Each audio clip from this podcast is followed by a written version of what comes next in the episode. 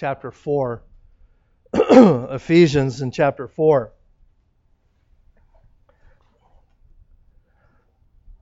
I want to start this morning by asking you a question. And please do not answer the question out loud. I want you to uh, keep it in your head and answer it to yourself. the question is this Why are you here this morning? I want you to think about that for a minute. Why, why, are, why are you here this morning? I want to give you some challenges this morning to help answer that question. Uh, there are multiple biblical reasons why you should be here this morning. Uh, and, and hopefully uh, you are here because of one or many of them. I don't know. uh, uh, one of them would be to worship God uh, with other believers. Another one would be uh, uh, be taught by His Word for our spiritual growth. Acts chapter two, verse forty-two. Uh, church attendance is not a good suggestion. It is God's will for believers. Hebrews chapter ten and verse twenty-five. Church is a place where believers can love one another. 1 John uh, chapter 4 and verse 12. Uh, church is a place where we can encourage one another. Hebrews chapter 3 and verse 13. It is a place where we can be stirred up to provoke one another to love and good works. Uh, uh Hebrews uh, chapter 10 and verse 24. It is a place where we can serve one another. Galatians chapter 5 and verse 13. It is a place to instruct one another. Uh, Romans chapter 15, verse 14. To honor one another. Romans chapter 12 and verse 10. Be kind and compassionate one to another. Uh, Ephesians chapter 4 and verse 32. So there are, and I could go, I could go on and on. And so there are multiple reasons why we should be here. Hopefully, you're not here because somebody made you come. I hope that that's not why you're here. Out of all of the reasons that I just listed, there's one requirement for all of them, and that is maturity.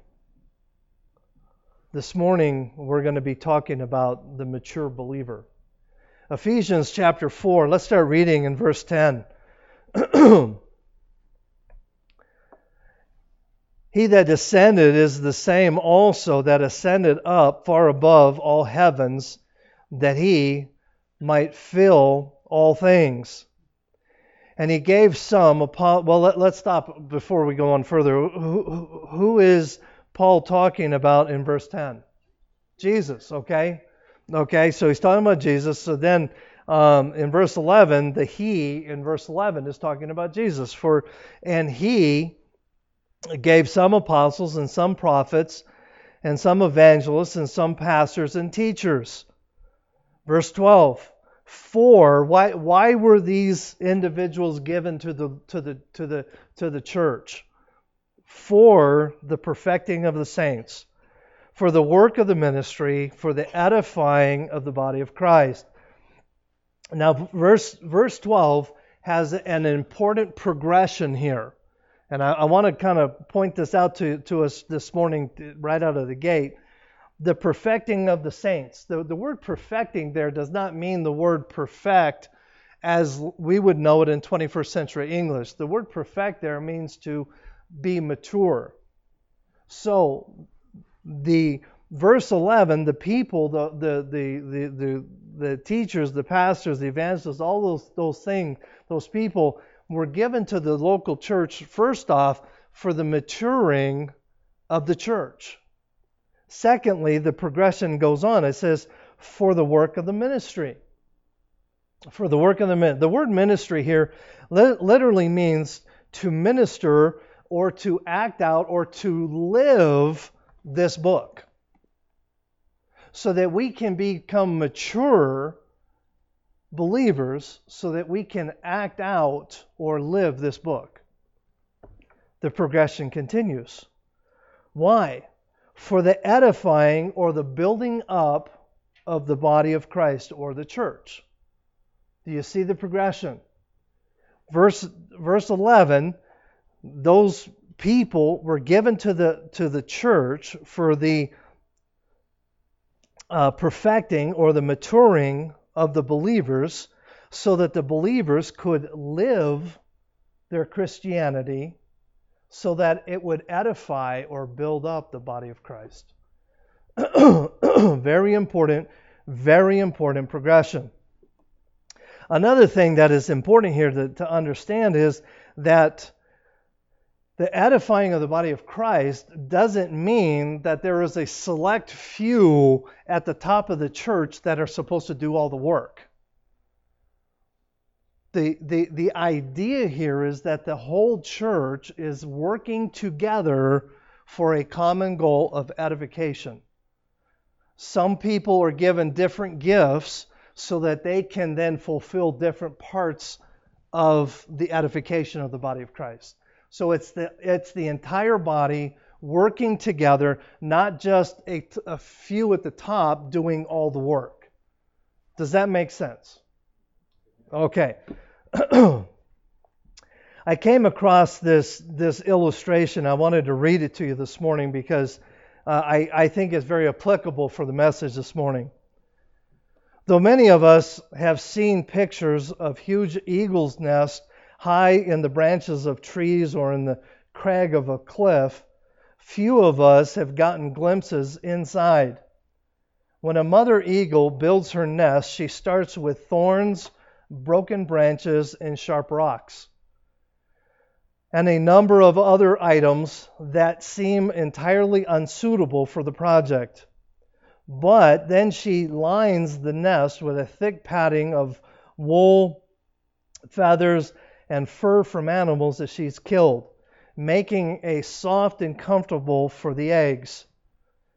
By the time the growing birds reach flying age, the comfort of the nest and the luxury of free meals make them quite reluctant to leave. Sounds kind of familiar, right? You know. That's when the mother uh, eagle begins to stir up the nest. With her strong uh, talons, she begins to pull out the thick carpet of fur and feathers, bringing the sharp rocks and branches to the surface. As much of the bedding, uh, get, uh, uh as more of the bedding uh, gets plucked out, the nest becomes more uncomfortable for the young eagles. Eventually, this and other urging uh, prompt the growing eagles to leave their once comfortable abode and move on to more mature behavior. It is the act of the mother eagle pulling out the comforts of their nest, making them uncomfortable, and prodding them to eventually experience the freedom of flight. Now, think about this little baby eagle, free food, comfortable nest. They'd, they, they would stay there their whole lives. But the mother eagle knows what's best for them and removes the comfort, makes them uncomfortable, and eventually will, at some point, even push them out of the nest. Why? Because she knows the freedom of flight is far better than the comfort of the nest. This is a wonderful picture of what God does in our lives sometimes. Because He knows that the freedom in Christ that we can experience when we trust in Christ is far greater than the comfort of our little nests. Philip Yancey wrote this Human beings grow by striving, working, and stretching. And in a sense, human nature needs problems more than solutions. I like that. Why are not all prayers answered magically and instantly? That's a good question. He goes on. Why must uh, every uh, convert travel the same uh, tedious path of spiritual discipline? Because persistent prayer and fasting and study and meditation are designed primarily for our sake, not God's. Kierkegaard said that Christians remind him of schoolboys who want to look up the answers to their math problems in the back of the book rather than work through them. We yearn for shortcuts, but shortcuts usually lead away from growth, not toward it. Apply the principle direct, directly to Job. What was the final result of the testing that Job went through? As Rabbi Abraham Heschel uh, observed, faith like Job's cannot be shaken because it is the result of having been shaken. So what, what is Philip Yancey trying to say here? You know, the problems that we endure through life are the very things that God uses to prod us out of our comfort zones. And it is it is getting us out of the nest of our comfort zones and, and getting us to trust in the freedom that we have in Jesus Christ. This morning, the title of my message is this Striving Together Toward Maturity striving together toward maturity. That should be the goal of every person in this room is that we should be striving together, pushing each other toward maturity. Why? For the edifying of the body of Christ. Let's look at verse 13 of our passage. Till we all come in the unity of, of the faith and of the knowledge of the Son of God unto the perfect man, unto the measure of the stature of the fullness of Christ, that we henceforth be no more children tossed to and fro, and carried about with every wind of doctrine, but the sleight of men, excuse me, by the sleight of men, and cunning, craft, cunning craftiness, whereby they lay in wait to deceive, but speak the truth in love may grow up into Him in all things, which is the head, even Christ. For the whole body, fitly joined together and com- uh, compacted by that which every joint supplieth according to the effectual working, is measured of every part, making increase of the body unto the edifying of itself in love. Let's pray. Dear Lord, thank you for this day. thank you for your love and for the work that you do in our lives. I am so thankful, so grateful for all that you have done. And Lord, as we look at your word this morning, I ask that you would challenge our thinking, that you would encourage our hearts, and that you would help us to be more like you. For it's in Christ's name we pray. Amen. Paul here in this passage sees the church through two lenses, kind of like a, a, pair of binoculars. If you, if you, I have this really bad habit because I'm very, uh, uh, if I look through a pair of binoculars, I always, for whatever reason, close my left eye. I'm very right eye dominated, uh, dominant. So when I look through a pair of binoculars, I always look through the right side. And if, if I were to, and, and this is kind of what, the, what saying here, if you were to take a pair of binoculars and close one eye and look through it, you would see first the individual, the, the, the believer growing and gradually becoming more like Christ. In verse 13, the last half, it says, unto, uh, unto a perfect man, unto the measure of the stature of the fullness of Christ. So what he's talking about here, he says that the first lens that he's looking through is is as he looks through this lens, he sees the individual maturing in their walk with the Lord.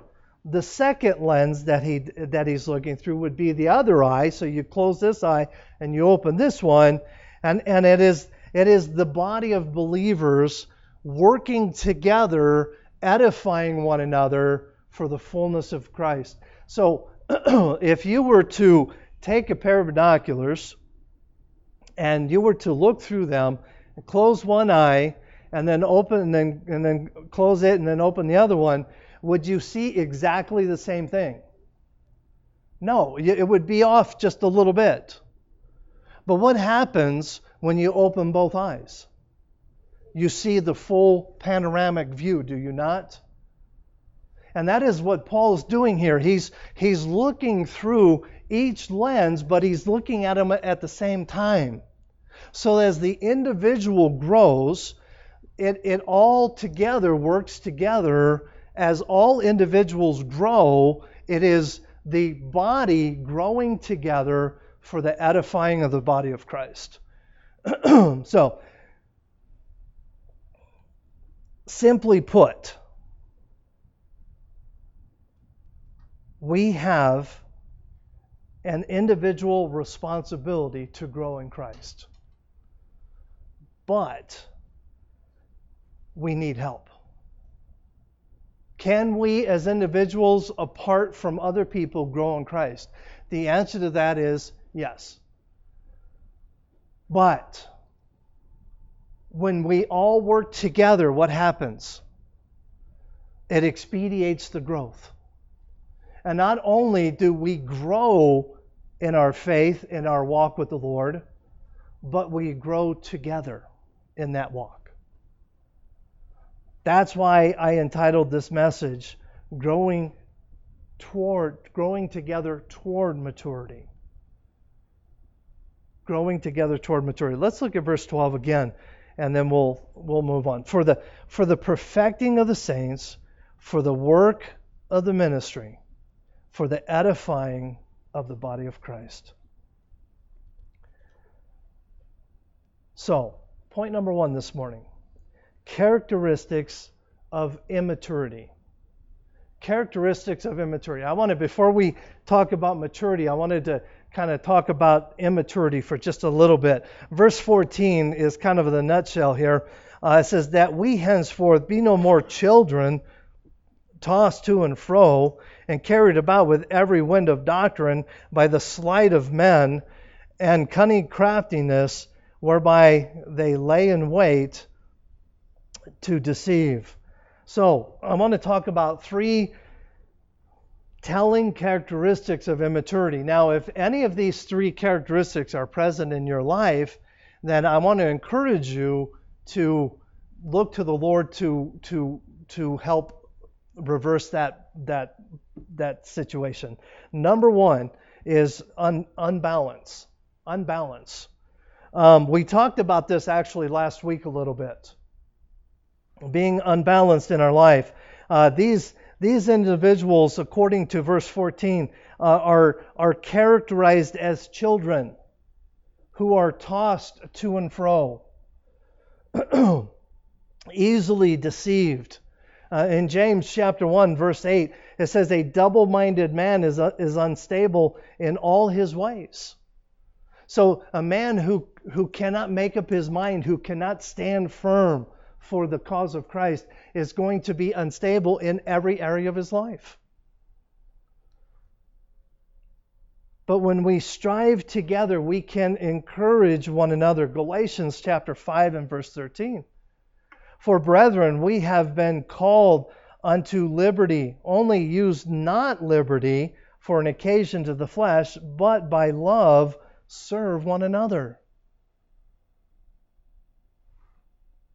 So, unbalance is the first characteristic of immaturity. The second characteristic of immaturity is unsure doctrine unsure doctrine. Again, in verse 14, the, the idea of uh, uh, uh, carried about with every wind of doctrine. Uh, anything that sounds good, you know, oh man, that sounds really good. Why don't you know? I could, I could, you know, that yeah, I'm going to start going to church over there because you know what they what they teach sounds really good. Just recently, I, I can't remember who who told me this, but they they told me they said, you know, I was I was uh, listening to something on the on the radio, and it sounded really good, but in my my spirit and my my heart told me that there was something wrong there. And that that that is that is that is awesome because that that means that you know what sometimes sometimes we can't always put our finger on the problem, but the fact that we know there's a problem is a sign of discernment. But immaturity is, is unsure in, in doctrine as the Lord was, after the resurrection, the Lord was here on earth for a period of time. And just before he ascended into heaven, he gave his disciples one last commandment. We call it, we call it the Great Commandment. And that it, we find it in Matthew chapter 28 and verse 20. It says, teaching them to observe all things whatsoever I've commanded you. And lo, I am with you always, even into the world. Amen. And it's shortly after that, then he ascended into heaven. But it's the it's the it's the last commandment, the great commandment. What? To teach doctrine. To teach doctrine. Doctrine is nothing to be afraid of. Doctrine unites us as believers. It is an awesome way for us to understand and to grow together. Why? Because doctrine is basically, you know, to my knowledge, you will not find the word doctrine in the Bible. I don't remember ever reading that word in the Bible. So it, it, it's a theological term. What does what does doctrine mean? What does the word mean? It simply means to teach to teach this the, the, what Jesus wanted us to learn. The, the doctrine of salvation and, and, and I could go on and on and on. There's, there's many different doctrines that we need to learn here, but the, this morning what we're talking about is of, of maturity, learning, learning doctrine.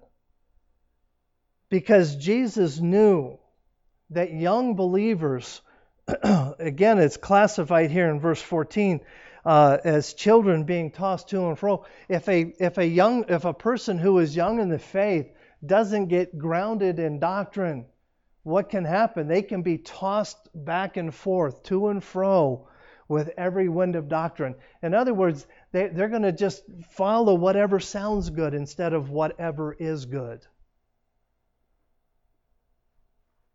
Hebrews in cha- chapter 6 and verse 19.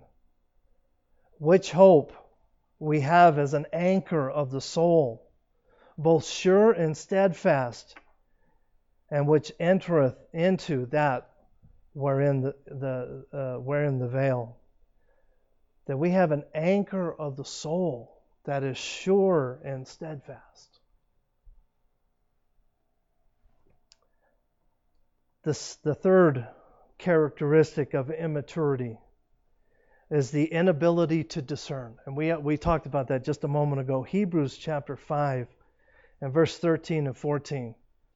For everyone that uses milk is unskillful in the, in the word of righteousness, for he is a babe.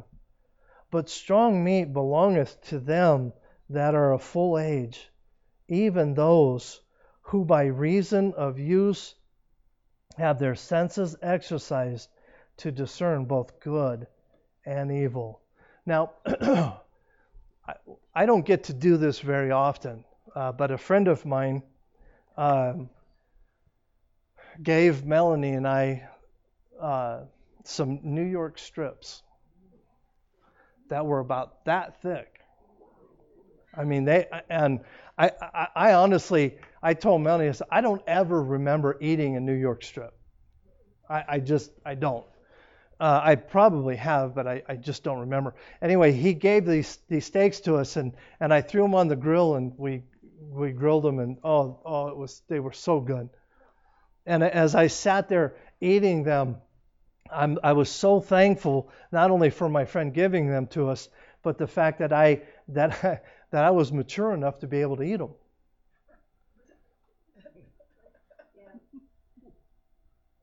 Now my mom is here. And I, I remember when I turned 16, they, uh, to celebrate my 16th birthday, I don't know if you guys remember, you probably don't even remember this. they took me to a steakhouse and bought me steak and lobster for my birthday. Now, what, what, what do most 16 year olds want to eat? a hot dog and hamburger would have been perfect for me. But they take and I and they buy me steak and lobster for my 16th birthday. I took one bite of the lobster. You, do you remember this? Probably not. Okay. Um, I took one bite of the lobster, and you know what I did? I said, "You want it?" my mom went into meltdown mode because she just paid for that lobster and I didn't want it. Why? Because my my taste buds or my palate, if I guess you'd say, wasn't mature enough.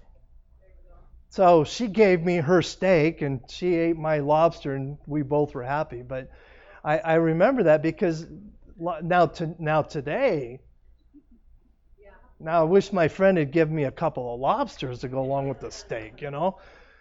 well, Melanie wouldn't have eaten. Well, I could have eaten her lobster too. But anyway, but do you get the point here? as believers, maturing as believers, there are there are there are doctrines and there are teachings that Christ here identifies as steak and milk. And when we're young in the faith, what do we need? We need milk. We don't need to eat steak. It's part of the maturing process. One of God's desires is for every believer to be able to discern right from wrong. I mean, that, that's kind of basic to, to be able to understand right from wrong. What about the way we think versus the way God thinks? That's a hard one because oftentimes as as as as as Christians do we not want to do God's will in our lives? And so we need to be able to discern what how God thinks and the way we think. How, how about this one? Uh, the easy way from the best way.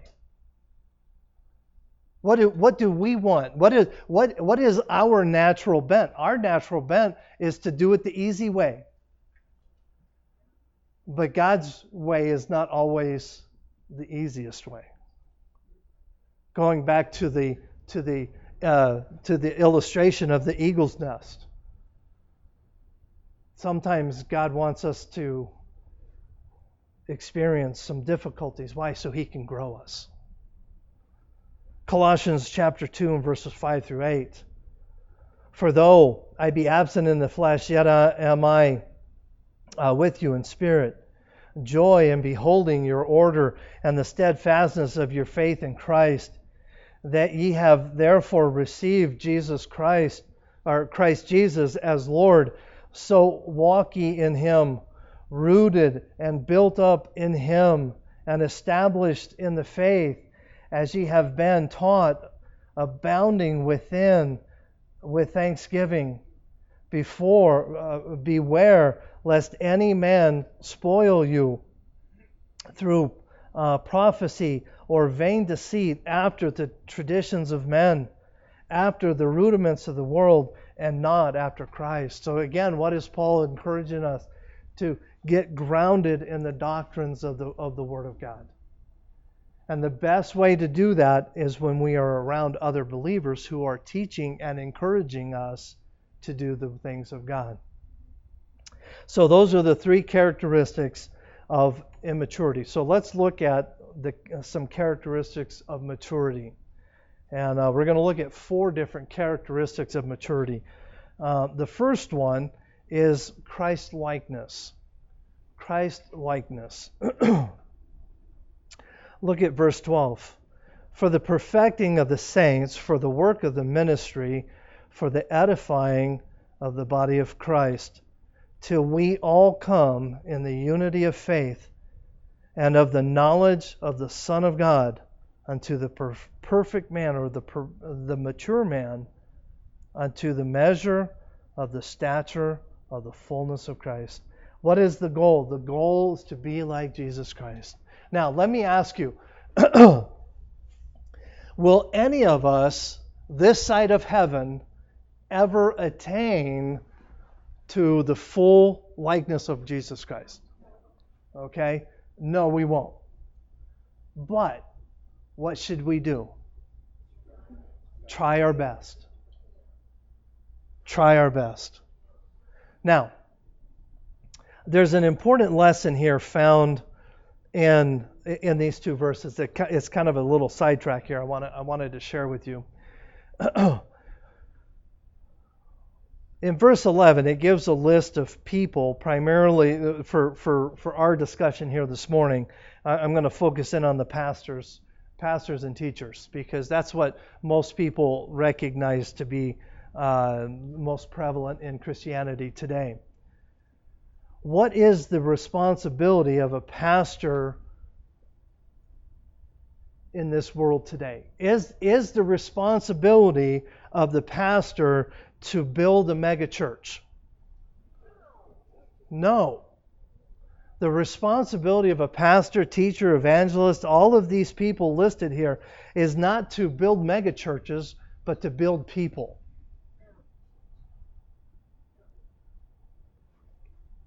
And so often in our society today, we see churches that are more concerned about their size than they are the maturity of the people in the church. Because really, what, biblically speaking, what is the best gauge for a healthy church? The size of the church or the maturity of the people within the church?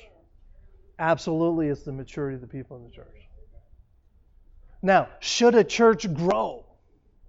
Absolutely, it should grow. And one of the signs of a growing church is, is the mature believers doing the work of the ministry, sharing the gospel, thus growing the church. You see the progression? But what happens in a lot of churches today, and, and, and Grace Baptist Church has been guilty of it in the past. We, we try not to do this, but unfortunately, we're human.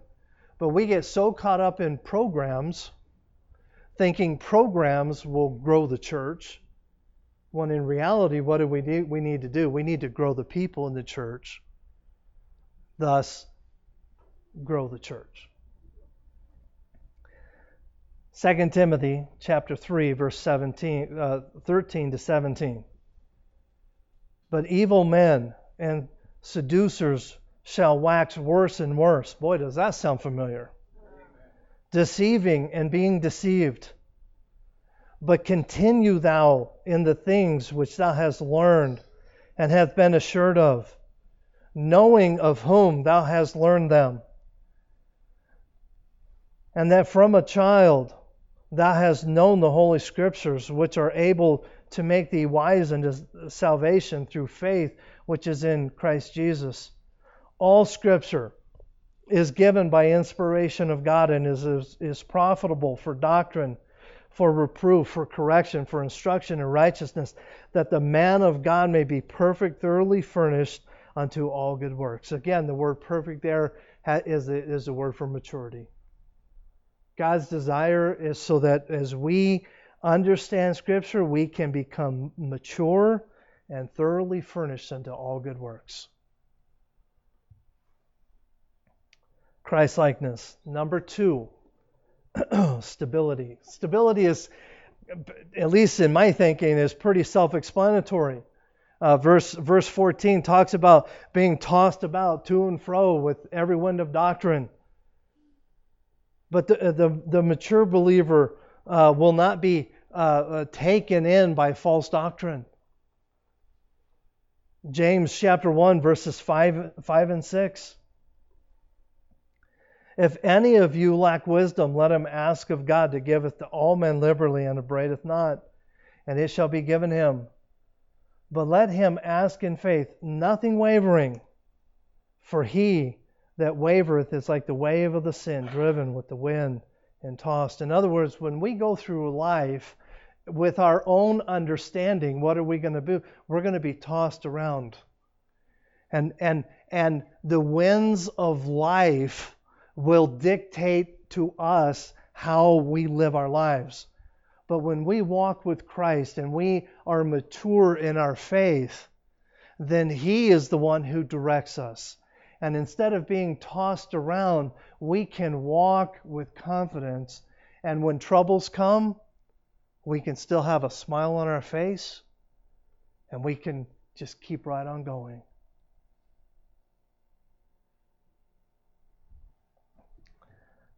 I wanted to share with you a little unknown truth that many people are not aware of.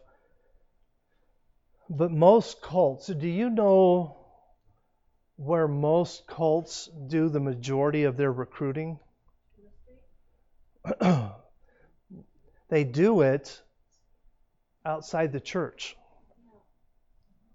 And I mean, not literally, but what do they do? they find young Christians who have not been grounded in the Word of God who will follow their doctrine and they get sucked in. The majority of cults do exactly that.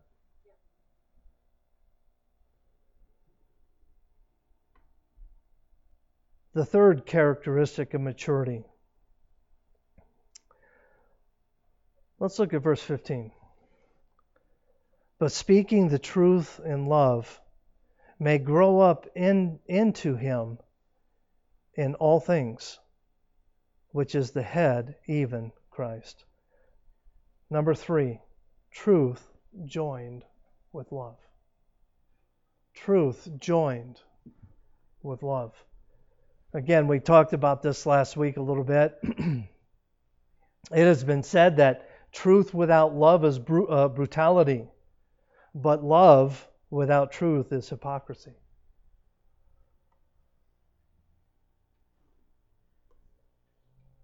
I believe that it is the mark of a true, mature Christian who is able to share truth with a fellow Christian and do it in love.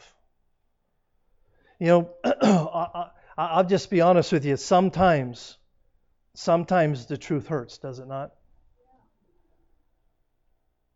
but it's still truth. And when we can deliver truth with love, it can change lives. Proverbs chapter 27 and verse 6 Faithful are the wounds of a friend, but the kisses of an enemy are deceitful. There are times in my life that I have I have I have a about four pastors, pastor friends in, in other states, none, none of them in Nevada. I, I purposely have, have chosen pastors outside of the state of Nevada, mainly so that you don't know who they are. Uh, and you could, you, no, I'm teasing. But seriously, these are these are people that I have, have had in my life for many many years, and uh, they have the right to call me at any time if they feel like I'm going astray. And, and, and, and, and nail my feet to the floor, if you would. I've given them that right in my life. Why? Because I need that truth sometimes. I'm human. And I, I, said it last week, and I'll say it again this week. If I haven't let you down yet, hold on, because I will. That's a sad truth. But who in this room has never let anybody down? We've, we're all guilty of it. But see, but but see, the problem is many people look at a pastor and say, "But you're a pastor. You're you're not allowed to." I have bad news for you. now, is that an excuse for me to to act un- unworthy? Absolutely not. It's, it's not an excuse. But I'm here to tell you sometimes the truth hurts.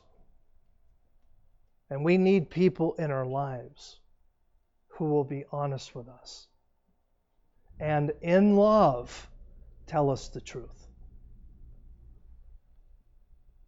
so that we can grow. And see, and that is one of the functions of the church. As we strive together toward maturity, it, it takes all of us working together to achieve something awesome. Now, will Grace Baptist Church ever be perfect? Absolutely not. But should Grace Baptist Church be mature? Absolutely, it should. And it takes all of us working together, it takes all of us growing together to achieve that. Proverbs chapter 18, verse 24. A man that hath friends must show himself friendly, and there is a friend that sticketh closer than a brother. That friend is Jesus Christ. But I love the first part of this verse. A man that hath friends must show himself friendly. In other words, let, let me put it to you this way I have had people come up to me and say, Pastor, Grace Baptist Church is not a friendly church. And I, I always go, it, it, you know, in my head, I don't say it out loud. I, I said, Did you come to this church? Because this is a friendly church. But what's the problem? The problem is they didn't make an effort to be friendly. See, a friend, a, man that hath friends must what? Show himself friendly. So if you come in and sit over in the corner and give everybody who walks by you the evil eye, it's not going to be a friendly church. So, what is needed? What's needed is co- cooperation, which is point number four. The fourth characteristic cooperation. Look at verse 16. From whom the whole body, fitly joined together, is compacted by that which is uh, which every joint supplieth. What it, what it, the word fitly joined here is a, is a is a carpenter's phrase. And that is that is something that it, when it when it slides together, you you you don't need to put any nails in it. Um, so, some of you know I, I like to play with wood some, and and um, but when when you can, do y'all know what a dovetail is? Okay, when you when you buy a really fine piece of furniture, the drawers are put together with dovetails. And that, that's how you know that whatever you're buying is, is quality because of the dovetail. And, and w- what do you think the manufacturers do with dovetails? They, they, put, they put something in there glue, okay? The reality is this a, a good dovetail doesn't need glue. It fits so tight that if you wanted to take it apart, you would break it. And that is what this, this term, fitly framed, is talking about. Is that it fits together so well, it needs no foreign substance to hold it together. And that is what the local church is supposed to look like. So that we are fitly framed together uh, my pastor, when I was in college, Pastor uh, Camp, he's been here a couple times, but anyway, um, he used to say when somebody would come and join the church, he would say this. He says, uh, you now have an obligation to serve us. But we also have an obligation to serve you. And I like that because that is what the local church should be all about serving one another. 1 Corinthians uh, chapter 12, verses 25 and 26. That, that there should be no schism in the body, but, but that the members uh, should have the same care one for another. And whether one member suffer, suffer uh, all members suffer with it, or one member be honored, all the members rejoice with it. Spirituality cannot be manufactured. Okay? Uh, just just saying, it can't you can't just wake up one morning and turn it on and say I'm going to be spiritual. No, it is a it is a maturing process. It sometimes is a difficult process.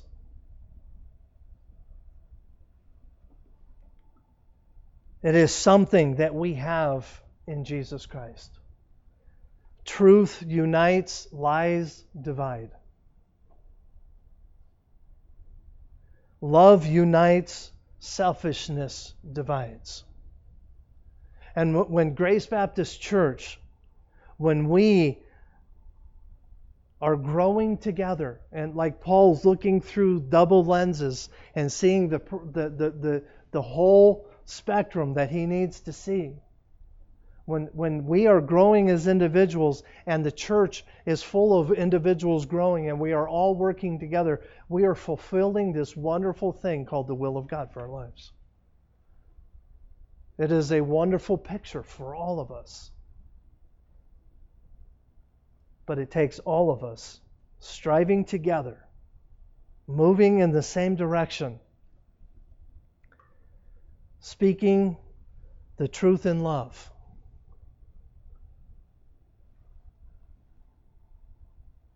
will equip each other and edify each other in the Lord. At the beginning, I asked you a question Why are you here this morning? I hope that this morning's message has changed possibly your answer to that question. If you answered that question with the, well, because I, I was forced to come, or, uh, you know, I came because, hey, it's Sunday, you go to church. You know, I, I don't know what it could be, but I hope and pray that the challenge that God's given us this morning may have given you some, some thought to changing why you're here this morning. Hopefully, you've come so that God can speak to your heart. I don't know about you, but I got into this practice many, many years ago. I don't I don't start thinking about church Sunday morning on my way to church. I don't even start thinking about uh, Sunday morning uh, uh, uh when I get up Sunday morning. I start actually praying about Sunday morning on Saturday night asking God to do a work in my heart and life. Because, you know, even though I'm the pastor, I still need God to do a work in my heart and life. And it doesn't just happen, it happens because we ask it to happen. So, why are you here this morning? Let's pray. Dear Lord, thank you for this day. Thank you for, for your love.